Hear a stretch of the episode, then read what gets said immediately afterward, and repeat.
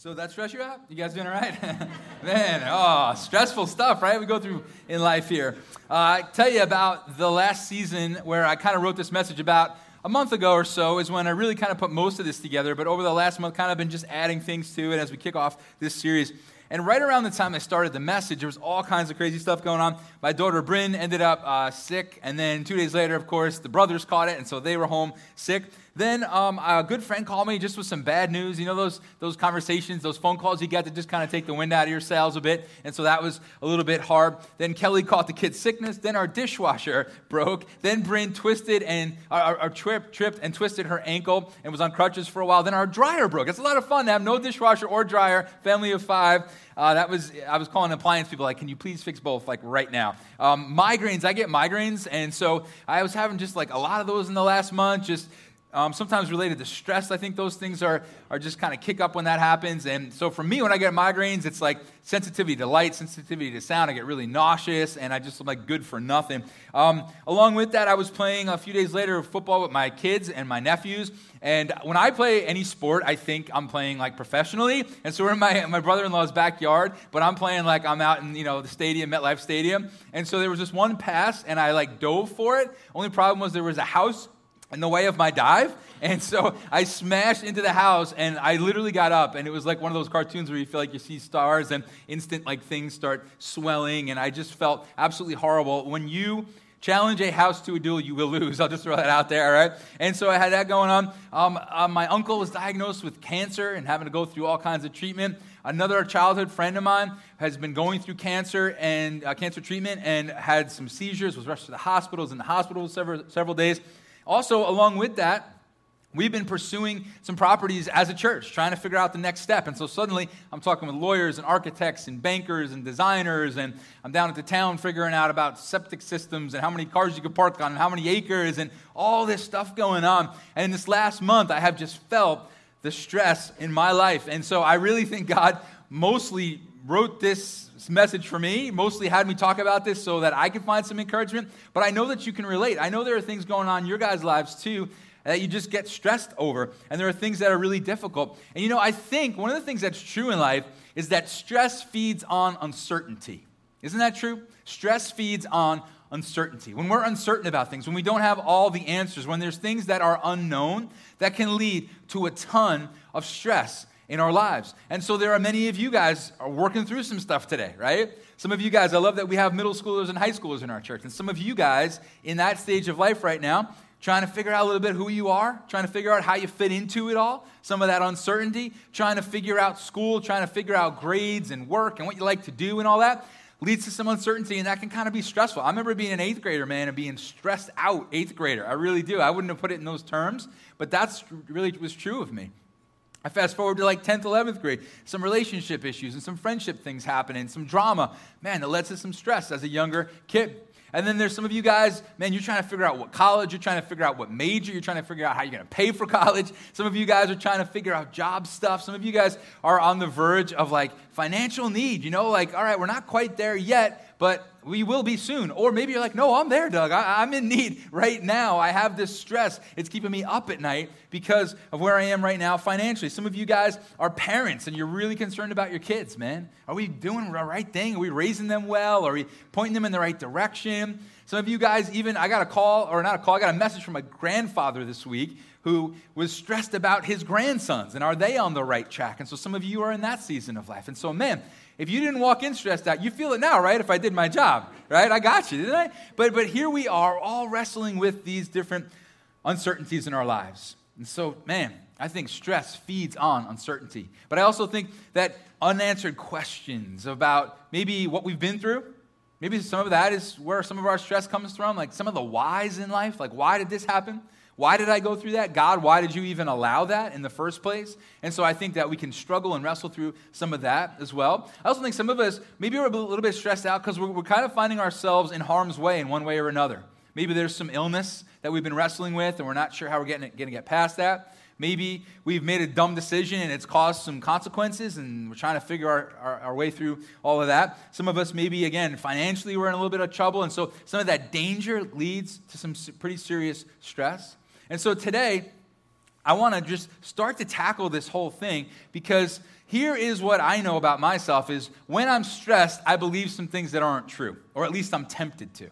I would guess you are too. When you're stressed, you're tempted to believe some things that aren't true. I'll give you some examples. One is, I am blind and I'm never going to see clearly again. That's one of the things we think, right? I'm never going to figure this out. I've been blind to how this is supposed to go. I don't know how to make it better. I don't know how to fix this. I don't know which, which way to go here. I just know I'm blind, and I can only imagine this is just it from now on for me. I don't know how I'm ever going to see clearly again. Another thing some of us believe is that we're a prisoner to our circumstances, that we're just completely enslaved and we're stuck, and there's no way forward. Another thing I think we can believe sometimes when we're stressed out is that the situation we're going through is going to tear us apart. It's almost like this situation's got some fangs on it and it's coming after me. And man, this thing's going to rip me to shreds. Some of you guys might go as far as to feel like God isn't with you.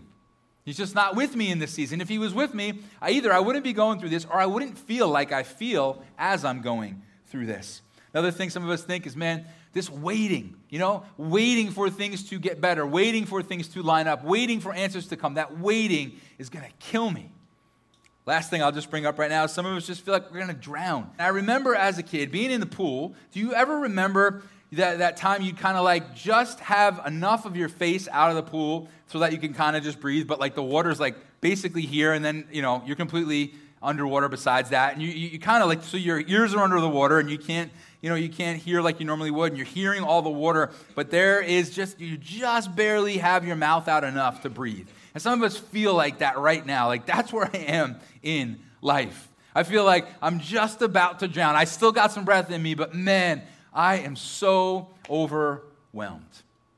And so, what do we do with all these questions? What do we do with all of these areas of stress in our life? Well, today, we're going to look at somebody that if anybody ever had a right to be stressed, it was this guy. Like, you know, you have those people in your life who always act really stressed out, and you kind of want to just pull them aside and be like, Your life is really not that bad. Relax. It's okay. You know, let me get you Dr. Pepper. Just take it easy, you know? Like those people. Well, this guy is not that guy. This guy had every right to be stressed out beyond what any of us have ever been, and yet he wasn't. Yet he wasn't. Yet there was something about him that we're going to learn from today. See, if you and I were hanging out with this guy, if we went over to the Green Turtle on 347 and sat down with him and had some lunch and just started to pick his brain and say, hey man, tell me your story. And he started to tell us his story, we'd be like, you should be a mess right now. Like, why are you not crying on the floor? Like, you have been through so much. How are you, with a smile on your face, with a peace in your heart, how are you possibly communicating to me all that you've been through? We're going to learn from that guy here today. This guy's name was Paul. And I'm not going to give you too much of his backstory because he's going to share his own story with you today. He's going to explain who he is and what's been going on in his life. And we're going to find, I hope and pray, a very practical thing to know what to do with our stress this week. See, what I want you to do this week is walk out of here not going, oh man, well, I guess that was an encouraging, you know, scripture that we looked at today, and I hope I remember that. That's not what I hope you do. I hope you go, I know what to do with my stress. I know how to overcome the stress in my life. I know how to get through this and not feel like I'm going to die, be torn apart, or drown. And so that's what we're going to look at here and really jump into Paul's story. Now, the only thing I'll tell you about Paul was he was one guy, he encountered Jesus, which he'll share a little bit about that, and then he was another person and God used him in incredible ways to really change the world. So let's jump into this. Acts 21, verse 27 says this Some Jews from the province of Asia saw Paul at the temple. They stirred up the whole crowd and seized him, shouting, Fellow Israelites, help us. This is the man who teaches everyone everywhere against our people and our law in this place. Seizing Paul, they dragged him from the temple, and immediately the gates were shut. Now, here's the thing, guys. We can't just read this story and go, okay, that happened a long time ago. Wonderful, glad we talked about it. Let's move on. Let's become Paul for a minute. Okay? Paul was in the temple, which was the religious gathering place of the day. So, can you just imagine someone coming in today and grabbing you and just saying, yo, you know what? You believe in all this Jesus stuff? You're out. And, and, and taking him out, they, they, they walked him out. Imagine feeling that fear come over you. Imagine being basically handled and removed. Imagine hearing the gate slam behind you as if you're not welcome here anymore. Like that's what Paul just went through. I would think that this is a moment for him to stress, right? I know I would have stressed. I mean, I haven't been threatened too much physically in my life. Probably one of the, the, the times in my life that I think were most stressful, uh, even on a physical level, was when Kelly and I first owned a house. We had an apartment in the basement, and we used to rent it to this one lady, and I always forget her name. It was like Mary or Sally or um, Lucifer, the Prince of Darkness. No, that was it. That was the one, yeah.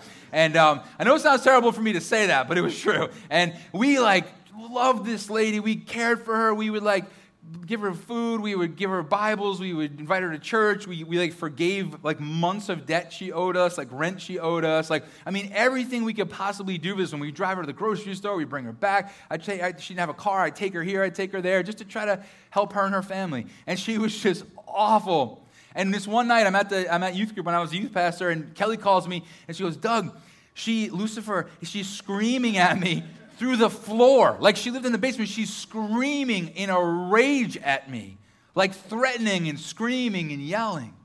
And I remember when she was just about to move out, I actually went down into my basement. There was a part of the basement that was ours and part that was hers. And I was down there and I overheard her telling someone that when she moved out, she was going to stuff a rag in the drains and turn the water on and flood the apartment.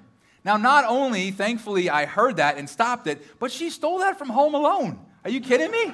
Right? You remember the wet bandits? Are you uh, right? What, what does she even think she's getting away with here? Like, I was trained my whole childhood for that moment, right? I was ready, okay? But I just remember being so, feeling so threatened because I didn't know what this lady was going to do. She's in my house. I didn't know who she had coming over. I didn't know what she was doing down there. I know she was screaming at my wife and threatening us, and she wanted to destroy our home. But so now let's multiply that by a billion, and that's, that's Paul in this situation, right? That's Paul being threatened here, being run out here. And look at the next several words, just so we know what the crowd was up to. Look what it says. While they were trying to kill him.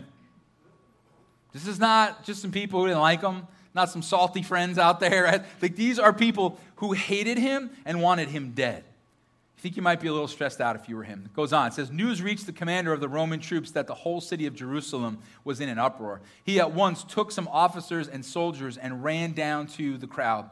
When the rioters saw the commander and his soldiers, they stopped beating Paul. So they've been beating Paul this whole time. The commander came up and arrested him and ordered him to be bound with two chains. Then he asked who he was and what he had done. Then the commander ordered that Paul be taken to the barracks and says this When Paul reached the steps, the violence of the mob was so great he had to be carried by the soldiers. The crowd that followed kept shouting, Get rid of him. Get rid of him. Yeah, I, I mean, I'm sure we all have people in our lives that don't like us too much. Probably none of us have ever been through something like this, where a mob of people were screaming, Get rid of him, get rid of her, right? And so here's what Paul does in this moment. You ready for this? What would you have done? Just question there. What would you have done? How stressed out would you have been? I can only imagine. You know what Paul does?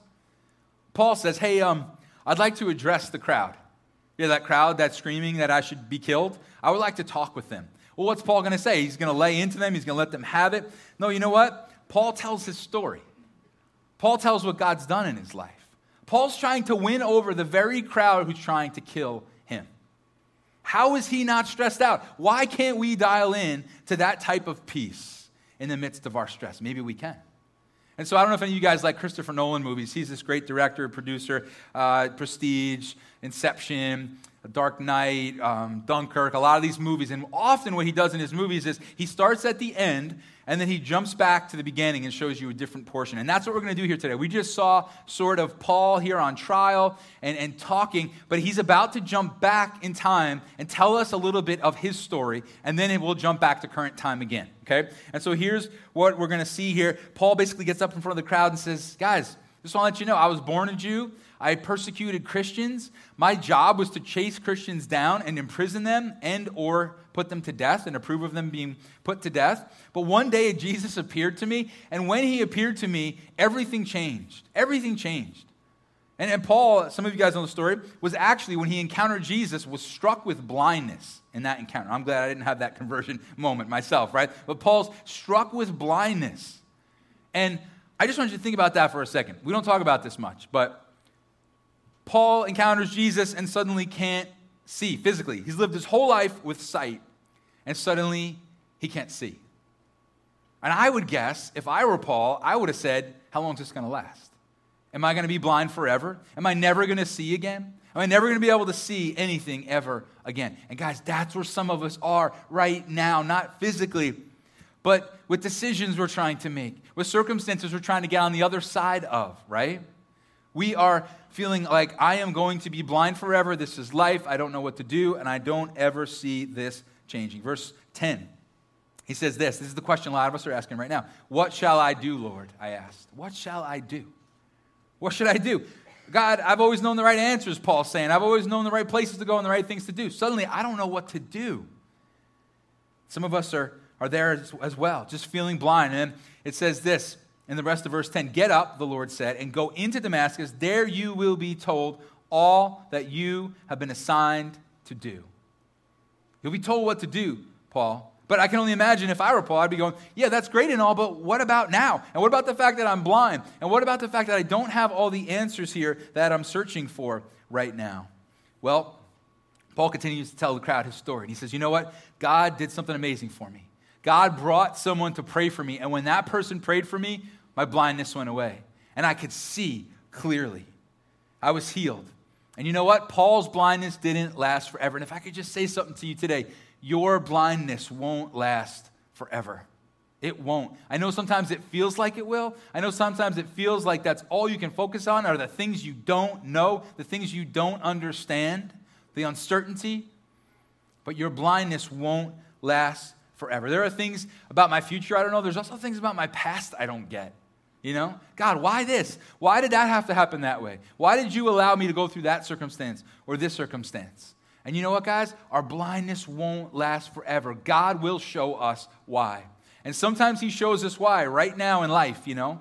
But sometimes, at the very least, it'll be in heaven. You know, I think one of the top phrases, excuse me, one of the top phrases we're going to hear uttered in heaven is, oh.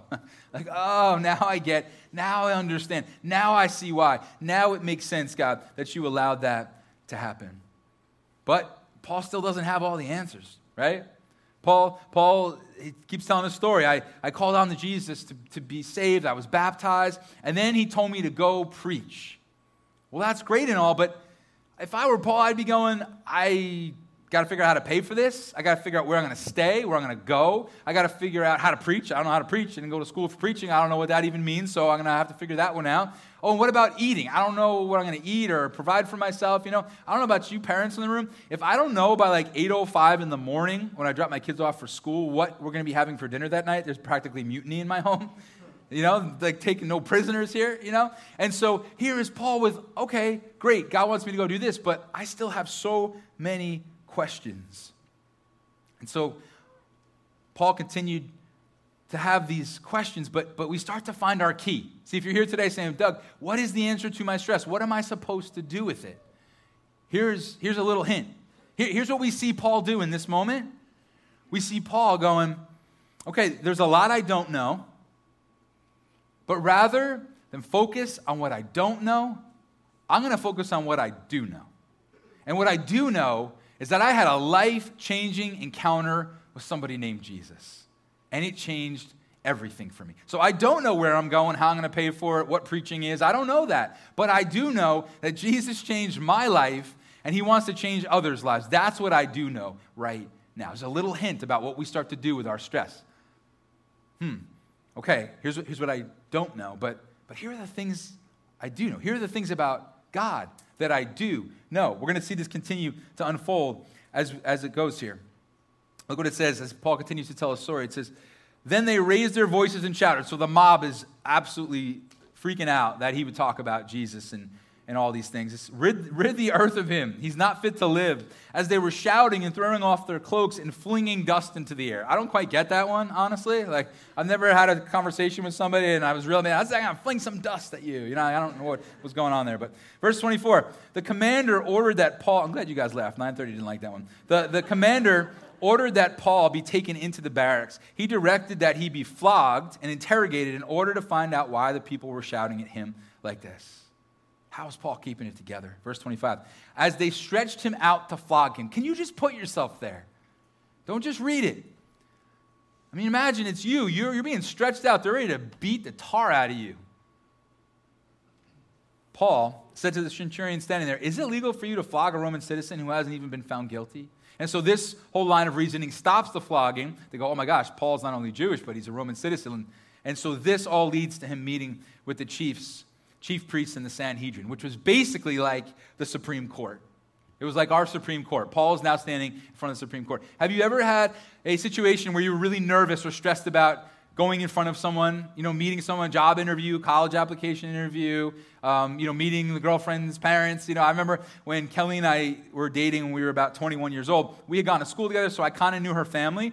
But it was kind of like this one big night. It was like, oh, we're going to invite the whole like family over and re-meet Doug. And so like it was like all this pressure. This was the infamous night when Pastor Bravone, who used to be a butcher, sharpened his butcher's knives in front of me to show me what it would really be to follow Jesus and date his daughter, I guess. And so there I was. And um, I just remember they were all sitting in the den, which I think is the place you keep lions. Anyway, just to throw that out there, right? And so I'm just thinking about going into the lion's den here, and I'm like freaking out a little bit. And I was so nervous. I remember walking in, and there's this big entryway into the den, and I missed it. I, I missed the entryway and walked half into the wall right? So this side of me lined up perfectly like a normal human being to walk through a wall. This side of me walked into the wall, right? And I have a problem running into houses and things, I guess, don't I? That's the theme of today, right?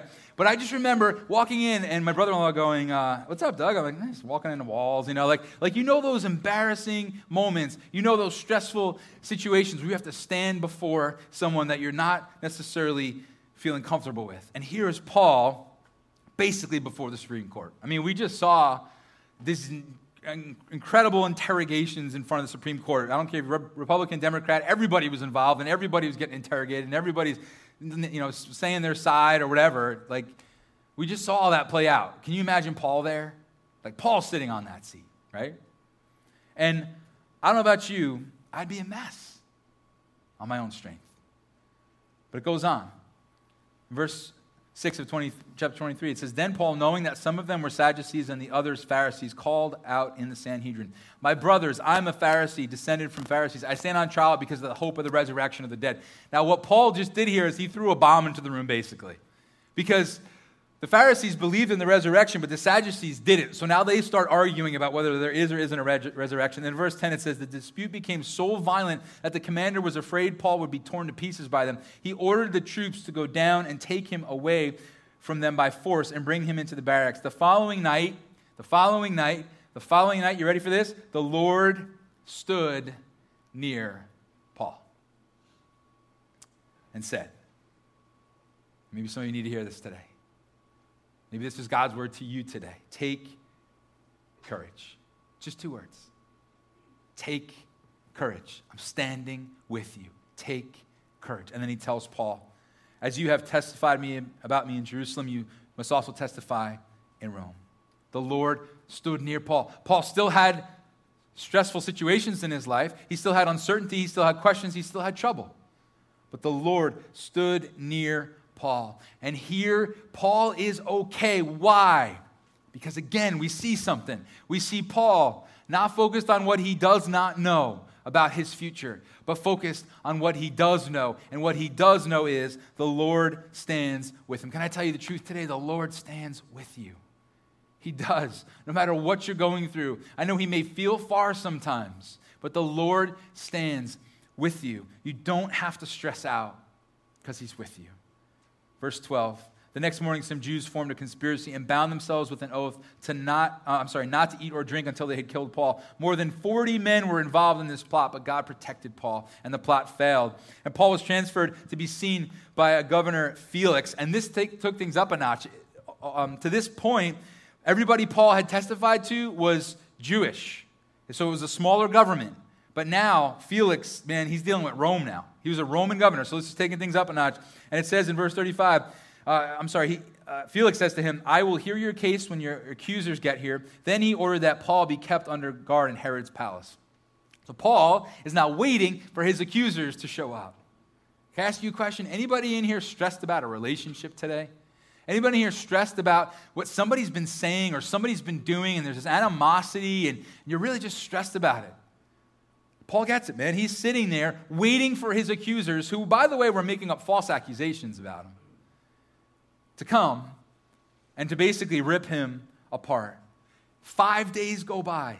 Five days, Paul has to wait for his accusers to come and bring these lies to him. And sometimes, guys, the waiting for us is so hard, and we feel like that waiting for the finances to come through, the waiting for the application to get returned to us, and we find out the results, the waiting for the, the doctor's results to come back, man, it feels like it's just going to completely take our life. But Paul has a choice here. Is he going to focus on what he doesn't know about life or what he does know about God? And that's the choice you and I have every single time as well. It says here in verse 23 He ordered the centurion to keep Paul under guard, but to give him some freedom and permit his friends to take care of his needs. Several days later, Felix came with his wife Drusilla, who was Jewish. Ready for this? He sent for Paul and listened to him as he spoke about all of his troubles. that's not what it says. As he spoke about all the things that were stressing him out. that's not what it says. And there's nothing wrong with talking about the things that stress us out sometimes. There's nothing wrong with calling a friend, texting a friend, saying, hey, pray for me. This is what's going on. But isn't it amazing that, again, we find Paul wasn't focused on what he didn't know, he was focused on his faith in Christ Jesus. So here is Paul saying, Hey, I may be chained to this guy. Life may be really hard right now, but I know Jesus is alive. And so I'm going to share what I know about this relationship that I have with him. So Felix sends Paul away. And look at what it says. When two years had passed, some of us have been waiting. Some of us are stressed because we've been waiting so long. It feels like this is going to last forever. When two years had passed, Felix was succeeded by Porcius Festus. But because Felix wanted to grant a favor to the Jews, he left Paul in prison. So after two years, Paul's thinking maybe this change of leadership, I'll be released. He's left in prison again. Have you ever felt imprisoned by your circumstances?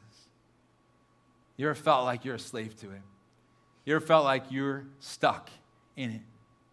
Eventually, Paul goes and sees King Agrippa.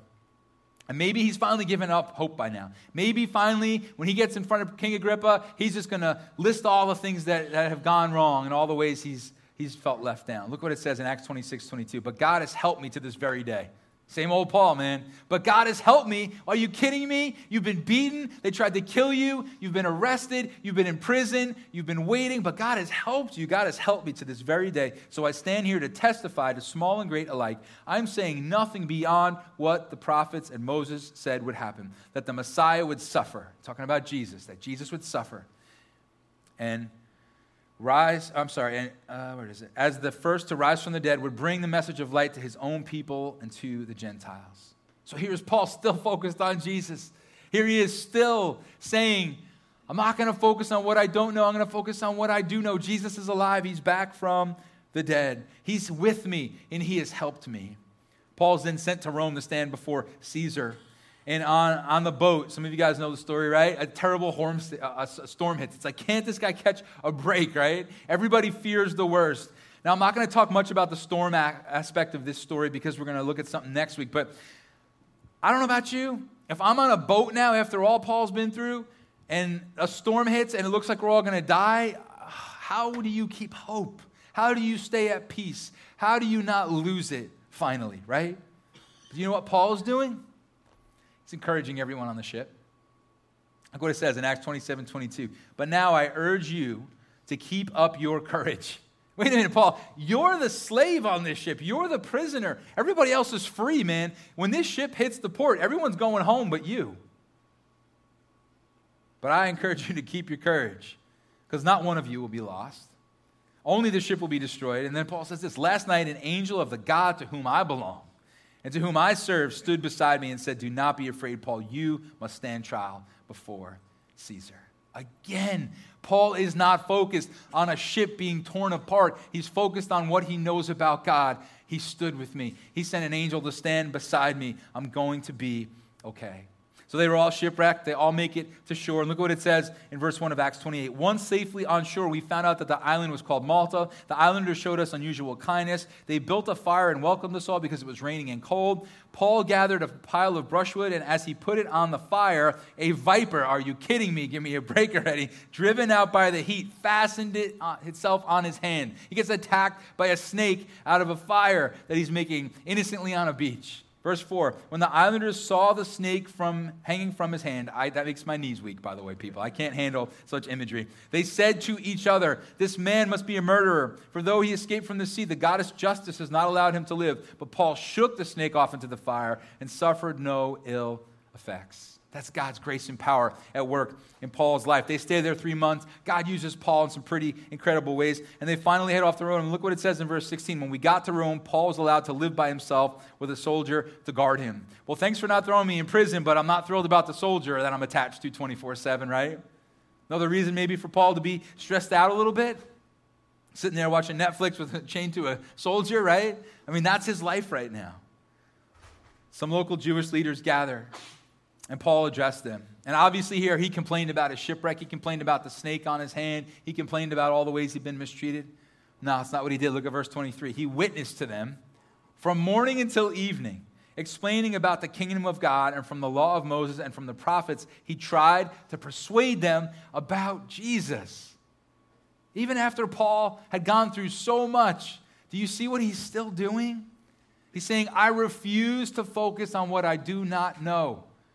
I refuse to focus on what I don't understand and what I don't get. And I refuse to focus. I'm not saying I'm going to ignore it, because we see in other times Paul does talk about some of the pain he went through. But he's saying, I'm not going to ignore my pain. And then there'll be times I'll bring it up, but I'm not going to focus and meditate on it and allow it to have my head. Instead, I'm going to give this mind completely, not to what I don't know about life, but what I do know. And what I do know is Jesus is alive. And I do know he changed my life. And I do know he forgives sins. And I do know he stood with me. And I do know he's helped me. And I do know he sent his angel to stand by me. See, I hope today we're, we're, we're, latching on to this key because this is something we could take with us. This is portable. You could take this home. You can take this to work and school this week with you. It's this thought, but it's more than a thought. It's this sentence, but it's more than a sentence. It's an attitude, it's a heart, it's, it's a mindset. Here's what we have to do. Here's how we begin to overcome stress in our life. Here's what I want you to do replace what you don't know about life with what you do know about God. Every time. Replace what you don't know about life with what you do know about God. So I don't know all the answers. I don't know why my, my wife is still going what she's going through. I don't know where our church is going next. I don't know and have all the answers to everybody's struggles and situations. But what I do know is God is with us. And I do know Jesus is alive. And I do know He loves you. And I do know Jesus got on a cross to die for you. So what's He going to hold back from you? I do know He's got our church in His hands. I do know He's going to lead us forward to all that He has. I do know He's going to provide the finances to get the next space. I do know all that. And so I may not have every little piece of the puzzle, or I may not even have half the pieces yet. But there's so much I do know about God. And so I am not going to sit around all week and think about all that I don't know, although I struggle with that just like you do. But this is a new, a new heart a new transition, a new, a new frame of mind for you and I to say, okay, I don't know where I'm going to live or go to school. Maybe I'm still figuring out this whole middle school, high school thing, and friendship's hard. Some, some of us aren't, I don't know where I'm going to be studying in, or what I'm going to be studying in college. I don't know where I might live or what job to take. I don't know if I should leave or stay. I don't know if I should stay with this person or God has somebody different for me. I don't, I don't know if my kids are going to be all right or if I'm going to be all right or if my grandkids are going to be all right or I'm going to be okay in retirement. I don't know all that. But what I do know is I know God. And I know God stands by me. And I know He will not let me down. And So this is a habit we form. I'm telling you, over the last month, knowing I have this message sitting there, this is something that I've been trying to more and more implement in my life because it's been a hard month. And I've just been trying, just like I hope you will, to catch myself thinking about what I don't know. And in those moments, stopping that train of thought and replacing it with what I do know about God. And you know what? I think some of us can come back to just those simple truths we've known for so long, even. Many of us in the room, we've been followers of Jesus for a while. And there's some of you, you're brand new to this. And you can latch on to some of those, those few things you know already about God and about Jesus. And so we catch ourselves stressing about what we don't know about, and we start to find peace in thinking about and celebrating and praying and worshiping God over the truths that we know to be true. And so maybe you can't see right now. It's a good thing God opens blind eyes. Maybe you feel like a prisoner to your circumstance. It's a good thing that God sets prisoners free. Maybe you feel like your situation can tear you apart. It's a good thing our God holds us together. Maybe God feels far. He stands with you. The Lord stands with you. Maybe waiting feels like it's going to kill you. Thank God that He will be right on time. Maybe you feel like you're drowning. Thank God He walks on water. So, what are you struggling with today? What stress? What thing? What uncertainty? I'm not saying that stuff's not real. I'm not saying that stuff's not important. I'm just saying it can't be what we focus on. We have something so much better to focus on what God has done for us and who He is, and that He's with us. So, few, about, I guess about a month ago, a month and a half, we're doing our baptism service, and I'm, I'm in the tank right down there, and I'm baptizing at our, our night service a guy named Brandon Miller. And I had been working on this message that week, and as I'm watching his video, I hadn't seen him yet. Andrew put all the videos together, did an awesome job, but I hadn't seen it yet. So I'm standing in the tank watching the video for the first time, and Brandon goes, You know, I, have really struggled with, and he gave me permission to share this again. I've struggled with anxiety, and I've struggled with, you know, just fear and uncertainty and stress. And he goes, You know what I've really learned, though? Is you shouldn't focus on what you don't know. You got to focus on, on what you do know. I was like, That kid just stole my message for like in the next month. This is ridiculous. But he was absolutely right. And you know what? I've seen it work in his life, I've seen it work in my life. It's been a season where I've felt a lot of weight and a lot of pressure. It's been a season where, honestly, sleep hasn't come incredibly easy to, easy to me. Uh, wake, waking up a lot, just big thoughts on my mind, big, big weights on my heart, you know? And I'm telling you, as I've more and more tried just to get into the habit of saying, no, I'm going to replace what I don't know with what I do know. I'm going to stop that thought. The scripture tells us to take every thought captive, take every thought like a prisoner, you know? Any thought that doesn't belong running around in here, by God's grace, we have the ability to stop it right where it is and replace it with something better. Replace it with the truth. And so, will you begin this week to do that?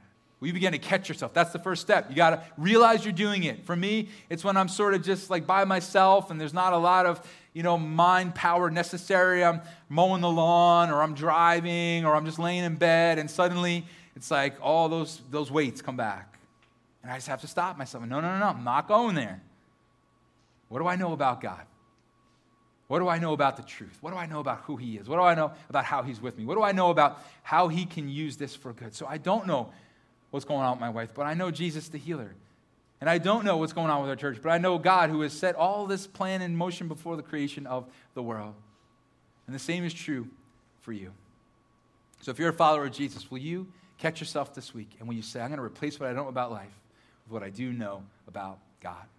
If you're not a follower of Jesus, you heard me talk earlier about how practical this is. This is what I hope you saw today. God's word's so practical. He wants you to understand his ways are good. He's not here trying to dampen your fun or ruin your life by telling you, hey, this works and that works and do things my way.